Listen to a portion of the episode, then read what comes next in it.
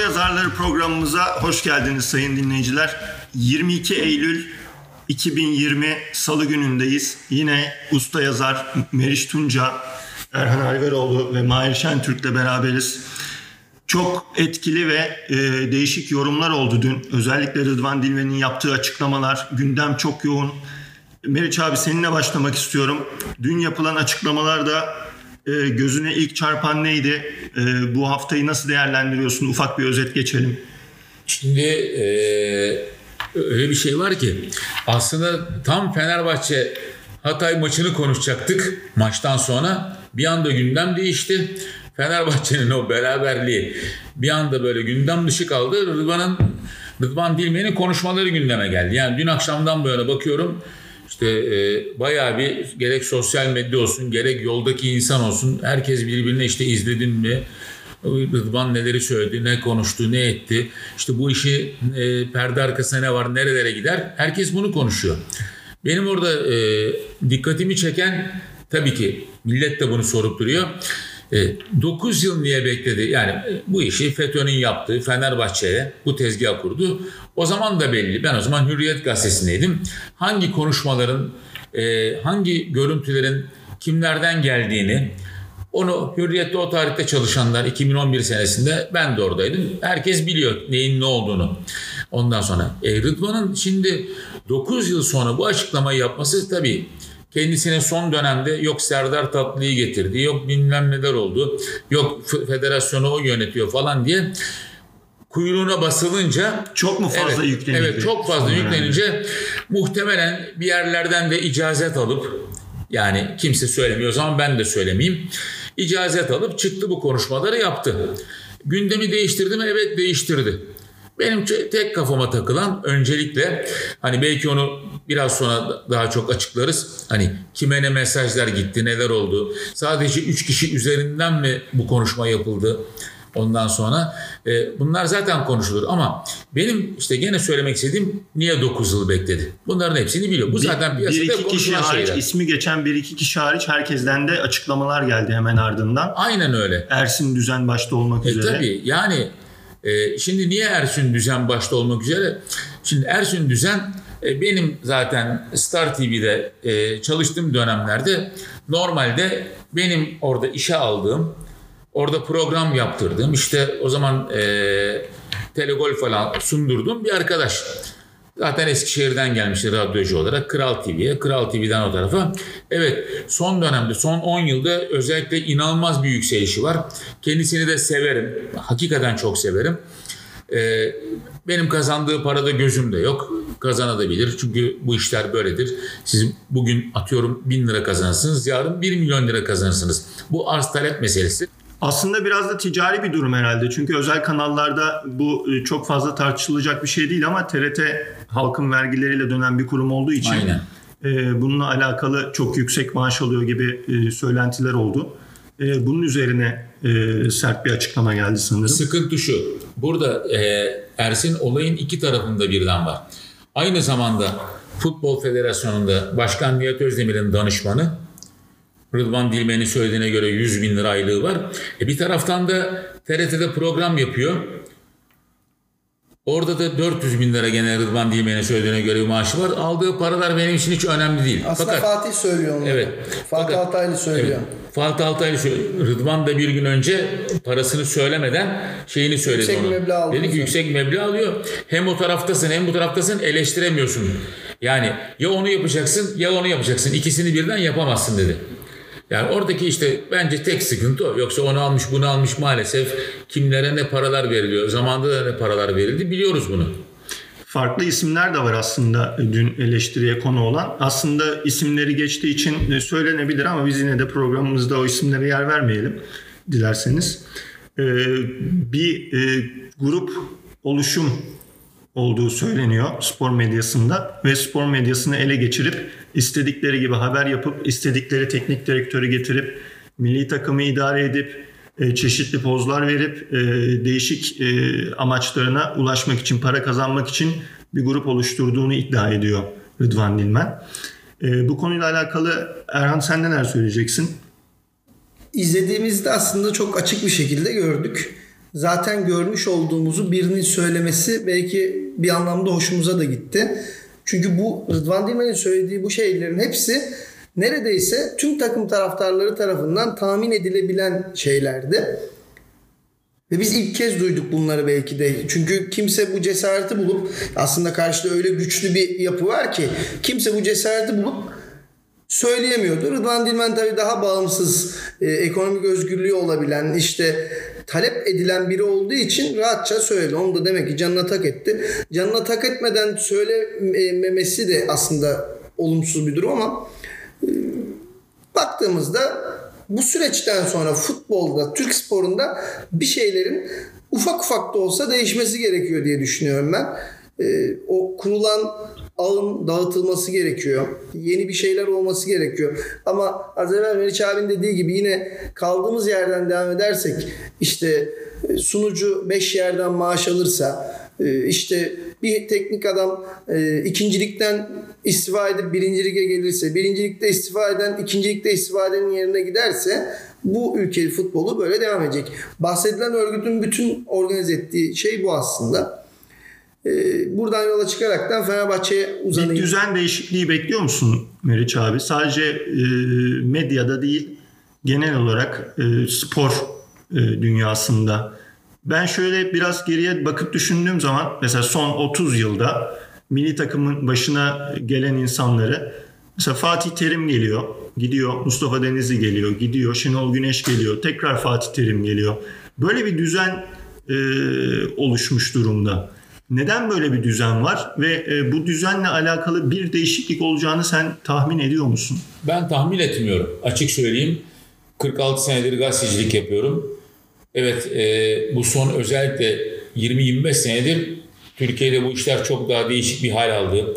İşte şampiyonların, küme düşeceklerin masa başında belirlendiği, ondan sonra işte ne bileyim takımlara teknik direktörlerin atandığı, kimler tarafından neler yapıldığı falan bunları gördüğüm için hatta Star'da spor müdürlüğü yaptığım dönemde benim odamda da bir takım şeyler yapıldığı için çeşitli kulüp başkanları, yöneticileri, federasyon yöneticileri tarafından ben bir şey değişeceğine inanmıyorum. Çünkü o zaman da değişmedi. Bunlar konuşuldu, edildi bilmem ne. Şimdi de değişmeyecek. Yani bugün Türkiye'de en rahat olay 2006'da Fenerbahçe'nin Denizli'de şampiyonluğu kaybettikten sonra yapılması gereken bir operasyon vardı. Yapılabildi mi? Yapılamadı. Hayır yapılamadı. Yapılamadı. Yani orada dönemin federasyon başkanı beni federasyon başkanı yapmazsanız eğer e, devam etmezsem bana rağmen Fenerbahçe şampiyon olamaz dedi. Olamadı. Olamadı. Şöyle Kimsenin üzerine gidemedi. Meriç abiye şöyle bir ekleme yapmak istiyorum ben. E, pasta büyüdü kazanılan paralar astronomik boyuta ulaştı. Düşünün ya bir sunucudan bahsediyoruz. Mustafa bize burada sunuculuk yapıyor. Mustafa'nın işte biz programa katılanların 1 lira alıp Mustafa'nın 100 lira almasını düşünün. Bir, bir çıkar çarkı var demek ki orada. Ben böyle yorumluyorum. Ee, bu pasta büyüdükçe de futbol bozuldu. Dediğin gibi değişir mi? Ben hiç inanmıyorum. Değişmesi lazım. Onu istiyorum ama değişeceğine hiç inanmıyorum yani. Aynen. Çok mu fazla spor programı yapılıyor? Çok mu fazla futbol ertesi tartışılıyor ülkede? Ee, ne düşünüyorsunuz? Özellikle Mahir'e sormak istiyorum burada. Premier Lig'de de e, her ülkede olduğu gibi spor programları maç sonrası oluyor. Fakat çok uzun uzadıya günlerce sürecek, saatlerce sürecek programlar yapılmıyor bildiğim kadarıyla. Ee, burada tabii eleştirinin de dozu artmak zorunda kalıyor. Çünkü konuşacak bir şey kalmıyor. Ee, İzlenmek için öyle yapıyorlar. Evet yani pozisyonlar yani... tartışıldıktan sonra ne konuşulacak? İşte hakeme geçiyor sıra. Hakemden antrenöre, antrenörden futbolcuya. Argolaştırıyorlar. Evet bir, bir kaos, bir kaotik bir ortam oluşmaya başlıyor. Bu acaba fazla spor programı yapıldığından mı? Yani bence fazla spor programı yapıldığından değil, sahada bir futbol olmadığından e, artık işte pozisyonlar, hakem kararları, şimdi yeni jargonumuza giren var odasının kararları. E, bunlar artık konuşulmaya başladı. İşte Sky Sports'ta veya işte diğer e, kuruluşlarda yapılan e, Premier Lig programlarında ben yakından takip ettiğim için söylemek gerekirse genelde eski futbolcular yorumcu bizdeki gibi e, işte Rıdvan olsun olsun E, onlar genelde işte maç sonu program e, pozisyonları tartışıp kısaca bitiriyorlar. Yani bizdeki her şeyin uzatılıp çekildiği gibi e, futbolda hani sahada oynanan 90 dakikadan çok daha fazla e, konuşuluyor. E, bu da tabii sporu bence daha doğrusu futbolu laçkalaştırmaya yönelik e, bir şey. E, tabii burada sizin de dediğiniz gibi acayip rantlar dönmeye başladı ki hani neredeyse sahada oynayan topçuların maaşlarına denk olacak şekilde spiker işte yorumcu maaşlarına kadar gitti. Zamanında sanırım Hakan Şükür'e de TRT yüksek Tabii bir de. bedel ödemişti. Evet. Ee, sonrası malum tabii. Ee, yani böyle şeyler bence futbolun kalitesine de gölge düşüren şeyler. Zaten ilk böyle başladı. Şimdi eskiden Meriç abi daha iyi bilir. Çok eğlenceli programlar vardı. Sahanın içine spiker sokarlardı. İşte tele voleler vardı, onlar vardı. Biraz daha magazinsel boyutlarını tartışırlardı. Şimdi siyasetini tartışmaya başladık. Ee, sen ne düşünüyorsun Meriç abi bu konuda? Ya şimdi bir kere e, bu görüntüler tabii her kanala verilmediği için daha doğrusu alamadıkları için çünkü yayıncı Fahiş kuruluş, tabii yayıncı kuruluş öyle bir anlaşma yapıyor ki eskiden benim dönemimde sezonluk 100 bin dolar falan istiyordu. Bu parayı da kimse vermek istemiyor. Bir de 3 dakikalık falan bir Tabii. görüntü veriyor. Bir de kendi Özet. e, şey yapıyor. Ha, diyor, Kendi diyor- seçiyor. Evet kendi seçip gönderiyor. Mesela sen diyorsun ki ya ben burada bu şeyi de istiyorum. Ha tamam onu da gönderiyorum o zaman diyor. İstek yaparsan gönderiyor. Ondan sonra yani kalkıp da bir insanlar maalesef bir de tabii Türkiye'de e, maalesef halkımız tartışmayı daha çok seviyor. Magazin, işin magazin tarafına bakıyor. Yani daha çok magazin tarafı. Yani orada olmuş da bilmem ne olmuş. İşte bu böyle iyi oynamış, o kötü oynamış falan buna bakmıyor. Onu yani bir kahve ağzıyla konuşacaksın. Erman Toroğlu'nun yaptığı gibi. İki, mutlaka işin magazin tarafından işte yok kol böreği, yok ondan sonra kapuska, onu muzlan yayın yapacaksın. Sucuklu yumurta yani. Evet. aynen Kına öyle. gecesi. İnsanlar bunlara şey yani kahve ağzıyla konuştuğun an oradan diyor ki adam aa bak adam diye söylüyor zaten işte kendisi gibi düşündüğünü farz ediyor. Biraz şimdi programımızı istersen böldüm kusura bakma ama e, eğlenceli hale e, getirmek için çok ciddi konuştuk e, bu dakikaya kadar. E, senin bir e, anını dinleyelim, bir flashback yapalım. Ben bir Haluk Ulusoy anısı istiyorum ya. Az evvel söyleyecektim de. Bir Haluk Ulusoy anısı patlatman lazım. Ya Haluk Ulusoy anısı şöyle bir şey e, birkaç tane var aslında ondan sonra ama e, en belirgin olanı söyleyeyim. Beşiktaş'ın şampiyon olduğu sene 2000 Yüzüncü yıl mı? 2000, 100. yıl şampiyon olduğu sene 2003. Evet 2003 senesi işte Star Gazetesi spor müdürüyüm. Ondan sonra o da geniş bir oda. İşte zaten Cem Uzan'ın takımları İstanbulspor, Adana Spor. Her gün başkanları e, Çağdaş Ergin Adana Spor Başkanı benim odada. Adnan Sezgin İstanbulspor Başkanı benim odada. Sinan Engin bizim yazar zaten e, bizim odada. Aşağıdan arada bir teknik direktör Aykut Kocaman geliyor gidiyor. İşte Futbol Federasyonu'ndan birkaç tane yönetici geliyor. Orada böyle bazı konuşmalar oluyor. Ben de e, demiştim şeye Adnan Sezgin'e bir gün ya dedim kim küme düşer bu sene? Bana işte saydı şu şu şu dedi ki Altay'da küme düşer dedi. Ondan sonra ben de ya nasıl Altay küme düşer ki? 5 hafta kalmış 6 puan önde yani küme düşme hattının üzerinde düşer düşer sen merak etme falan dedi. Hiç unutmuyorum bir son haftadan bir hafta önce Beşiktaş 3 hafta vardı. Gençler birine gidiyor. Dobrovski'nin daha orada oynadığı sene bir sene sonra Beşiktaş'a geldi. O gün orada oturdular dediler ki e, dedim ki ya maçlar kaç kaç biter? İşte dediler ki Fenerbahçe İstanbulspor'la oynuyor. Fenerbahçe İstanbulspor'u yenilir. Beşiktaş Gençler Birliği yener. Galatasaray Adana Spor'u yenemez. Ondan sonra şöyle şöyle şöyle şöyle biter dediler. Bana sonuçlar söylendi orada. Ben de oturdum gazeteye, gazetecilik yanım ağır bastı.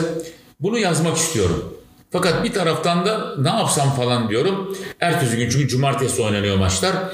Ondan sonra oynanacak tamamı seçim mi vardı bir şey vardı. Bütün maçlar o gün oynanacak. Ondan sonra ben de oturdum dedim ki Turgay Şeren rahmetli. Ya dedim şu dedim maçlara dedim hepimiz dedim bir dedim şey yapalım.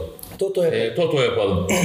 Olur evlat dedi. İşte yazıyor Galatasaray Adana'yı yener. O onu yener. Bu bunu yener. İşte Göztepe Rize maçı vardı. Rize Göztepe'yi e, falan yener dediler bana. Ondan sonra oturdum.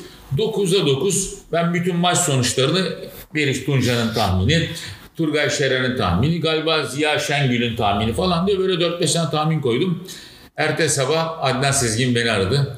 Ya dedi çok ayıp ettin. Niye dedi? Şimdi dedi beni dedi. Haluk Ulusoy aradı.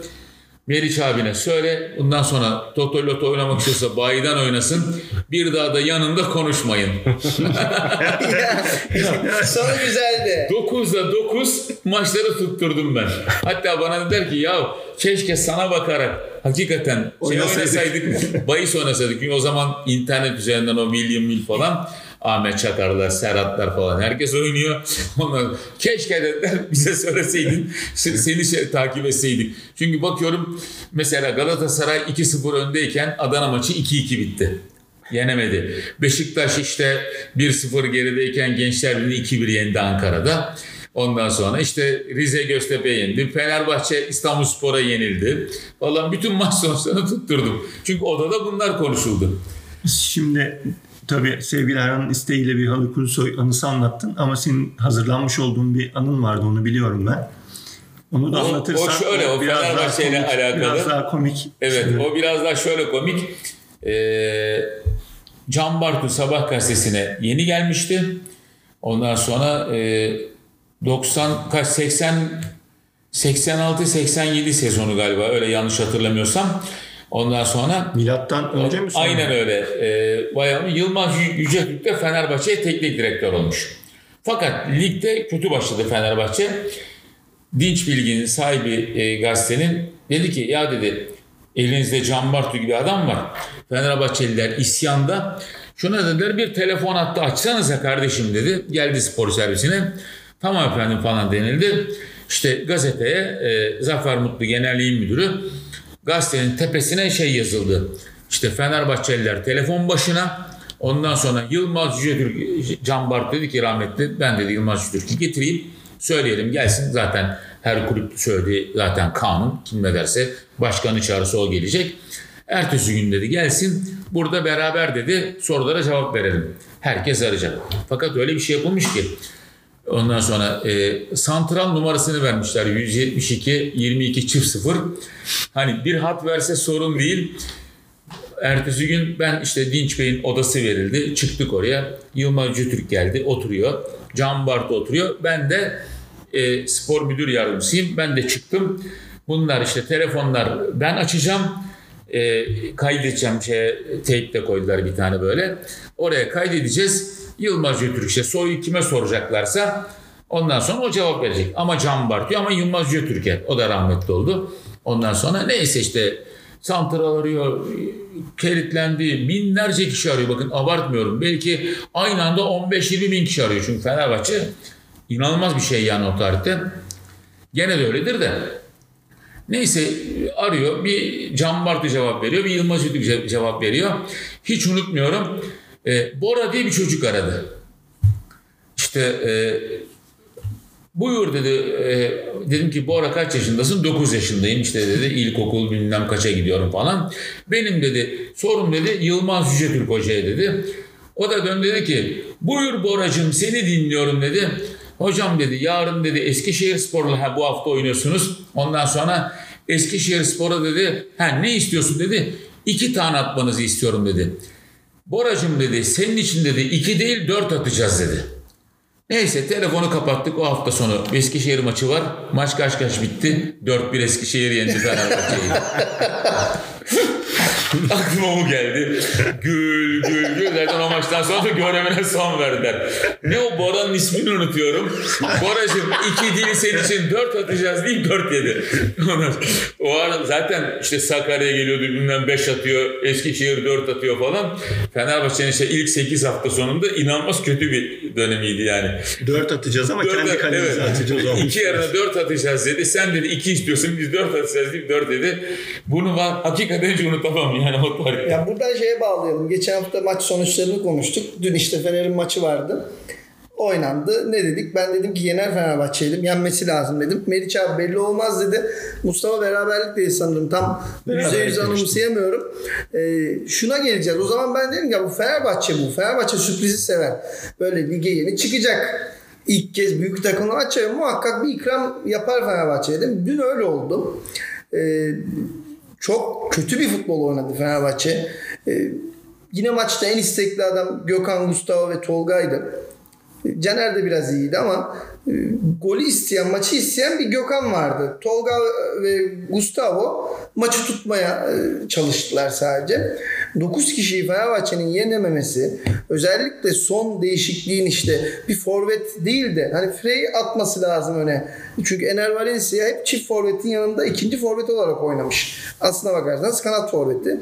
Frey'i atıp orayı dağıtmaması, e, yerine Deniz'i alması, Deniz'in de böyle çok futboldan sanki jübile yapmış bir topçu gibi oynaması büyük bir hayal kırıklığı oldu.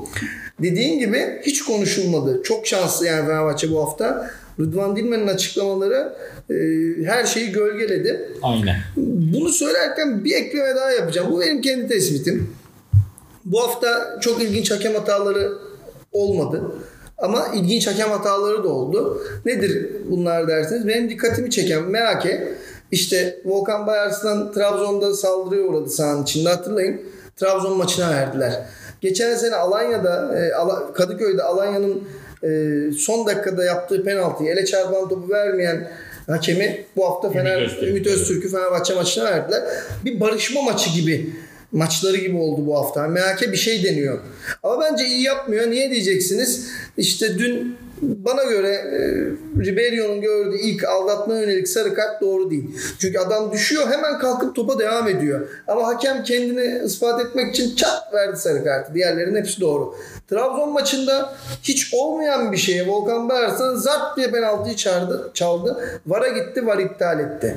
Yani bunlardan vazgeçmesi lazım MHK'nin yani. Serdar Tatlı tatlı tatlı kalayım istiyorsa orada dur onun gönlünü edeyim. Dur şunu buna vereyim. Ben Fener maçına e, şunu yollarım. Trabzon maçına istenmeyen bunu yollarım derse bu sene gerçekten lig bitmez. E, Rıdvan Dilmen de haklı çıkar yani dedi ya. E, göreceksiniz daha neler yapacaklar. Bunu eklemek istedim. Fenerbahçe'nin hani golcüsü olmayışı çok büyük handikap yani. E, 20 yıldır Aziz Başkan'la, 3 yıldır e, Ali Başkan'la Fenerbahçe bir türlü şu transferleri yani en lazım olanını yetiştiremiyor. Geçen sene sol bek, bu sene forvet. Yani 20 milyon euroya adam satıyorsun. Oyuncu alamıyorsun. Maddi imkansızlıkları bırakalım. Bu kadar oyuncu aldıysan e, bir şekilde forvet de alırdın. İlla puan kaybı beklenmemeli. Hafta sonu yaşanan sözünü bölüyorum Erhan'cığım. Hafta sonu yaşanan başka bir olay daha vardı. Ee, dikkatleri çeken Antalya Spor'un koronavirüs test olayları. Evet. Bununla alakalı bir 40, başkanın yaptığı açıklamaya göre yaklaşık 45 kişide sanırım koronavirüs tespit edilmiş pozitif olarak. Daha sonra bu sayı 40'a düşmüş. o 40'lara 17'lere düşe düşe biz hatta aramızda şey yaptık Mahir'le durumlarına bakıp ya e, tamam bu iyi geç koronavirüs negatif geç mi yaptılar ne yaptılar nasıl oldu bu iş biraz garip bir olay oldu Beşiktaş'ın da sistemi vardı tekrar test yapılsın diye Antalya Spor biz de yaptırmak istedik ama olmadı gibi bir şeyler söyledi. Ya bu durum nedir? Ya Bunu orada bir şöyle bir şifre musunuz? var arkadaşlar. Bir hafta evvele gidin. Ümraniye Spor'dan rica ettim dedi Nihat Özdemir. Evet. 14 topçu vardı. Ben rica ettim oynasınlar dedim. Evet. Oynadılar sağ olsunlar dedi. Hatırlamıyorum Ümraniye maçı kaç kaç bitti de. Ee, sanırım orada öyle bir şey var. Çünkü e, 46'da 45 çıkıp sonra 40 çıkıp sonra aşağı inmesi imkansız. Onun çözümünü de buldular. Şey diyorlar e, çözüm olarak da testler bozuktu diyorlar. Çünkü e, testin şöyle bir özelliği varmış. Yani bozuk olsa dahi sende korona varsa onu tespit ediyor. Hani daha evvel geçirdiğin kısmı bozuk olabiliyormuş. Orada bir müdahale var gibi geldi bana. Ama Meriç abinin yorumu nedir bu konuya bilmiyorum yani. Ya şimdi e, Futbol Federasyonu ne olursa olsun maçların oynanmasını istiyor. Mesela bu hafta Bayburt'un da galiba öyle bir isteği vardı. Yayıncı kuruluştan Evet. ötürü mü? Yani artık yayıncı kuruluştan ötürü, ligin sıkışık takviminden ötürü. Çünkü hakikaten vakit yok. Bir de bu takımların Avrupa kupalarında devam ettiğini düşünelim. 4-5 tane takımın. Ondan sonra yani ne zamana maç oynatacaklar, ne zamana maç koyacaklar belli değil. Yani bu alt liglerde de böyle. İşte Bayburt'un da yazısı vardı. Kalecimiz, bilmem nemiz, herkes şey virüslü çıktı ama federasyon işte çıkın oynayın yoksa karışmayız hükmen mağlup olursunuz diye de yazı göndermişler. Yani bir şekilde yani Antalya'nın bak çok açık bir şey söyleyeyim. Belki de tamamı gene de çıkmış olsa o Yine maçı oynayacak. Belki de vardı yani bilemiyorum. Yüzde bir milyon. Yani o biraz böyle bir muallakta kaldı hakikaten. Şey e, ben buradan bir Galatasaray'a bir parantez açayım istiyorum. Fatih Terim'in yaptığı açıklamalar ben artık yani bir spor sever olarak hem yazan hem dinleyen hem izleyen hem oynamaya çalışan biriyim halı sahalarda bir yerlerde. Ya Artık istemiyorum ya. Bu nedir? Senin zaten Avrupa maçı yapacağın belli. Takvim sıkışık. Nedir bu yani şey gibi e, pazar hesabı gibi. Ya bana şundan bu kadar. Onu niye oynatıyorum? Bunlardan vazgeçmesi gerekmiyor mu? Ne diyorsun abi? Ya o ne biliyor musun? Bak her şeyin önünü almaya çalışıyorlar. Programın Yani- sonuna yaklaşıyoruz bu arada. Son yorumlarınızı. Son şeyi söyleyeyim o zaman. O ne, ne biliyor musun? İşte puan kaybederse zaten yorgun geldik. Onu diyebilmek için yani ona bir bahane buluyor. Altyapı mı? Ya bu altyapısını oluşturuyor. Ya işte üst üste bak perşembe pazar, perşembe pazar, perşembe pazar oynuyoruz. Ben geçen hafta da burada ne dedim konuşmamızda? Ee, Fenerbahçe'nin iki maçın arasında 11 gün olması Fenerbahçe'nin aleyhine dedim. Şimdi onu kalkıyorlar efendim Fenerbahçe daha çok dinleniyormuş. Ya keşke dinlenmeseydi ya. Keşke dinlen. Çünkü futbolcu açısından emin olun bakın hakikaten çok zordur. Bir maçı cuma oynuyorsunuz öbür maçı ta 11 gün sonra arada hiçbir şey yapmıyorsunuz. Teşekkür ne diyorsun peki? Hakeme E teşekkürler. kaybettiği maçtan sonra teşekkür etsin o zaman göreyim ben onu. Ya O bence biliyor orada bir alay ya? var yani. Ya tabii o, o ne biliyor musun? Belki de şey yani ben seni gördüm baba sen de beni gör. Çünkü bir sonraki programda size Fatih Terim'in bu hakemlerle ilgili bir konudaki şeyini anlatacağım. Hikayesi. Şimdi burada anlatmayayım uzun sürer. Sevgili Mahir seninle tamamlayalım. Son 30 saniye gibi bir süremiz var. Bunu da e, sen kullan istersen. Çok söz hakkı veremedik sana. 20'sini Haklısın bitirdi. abi. Süper Lig programlarında böyle artık yeni başlayacağımız Premier Lig programında e, daha çok konuşuruz. E, yani Türk futbolunda mesele bitmez. Biz de olabildiğince maçlardan çok işlerin perde arkasını konuştuğumuz skor yazarları programımızda e, Meriç abiyle beraber ve bomba anılarıyla beraber nice programlar yapacağımıza inanıyorum. Teşekkür ediyorum. Rica Skor yazarları programının sonuna geldik. 22 Eylül Salı günü hepinize veda ediyoruz. İyi günler diliyoruz.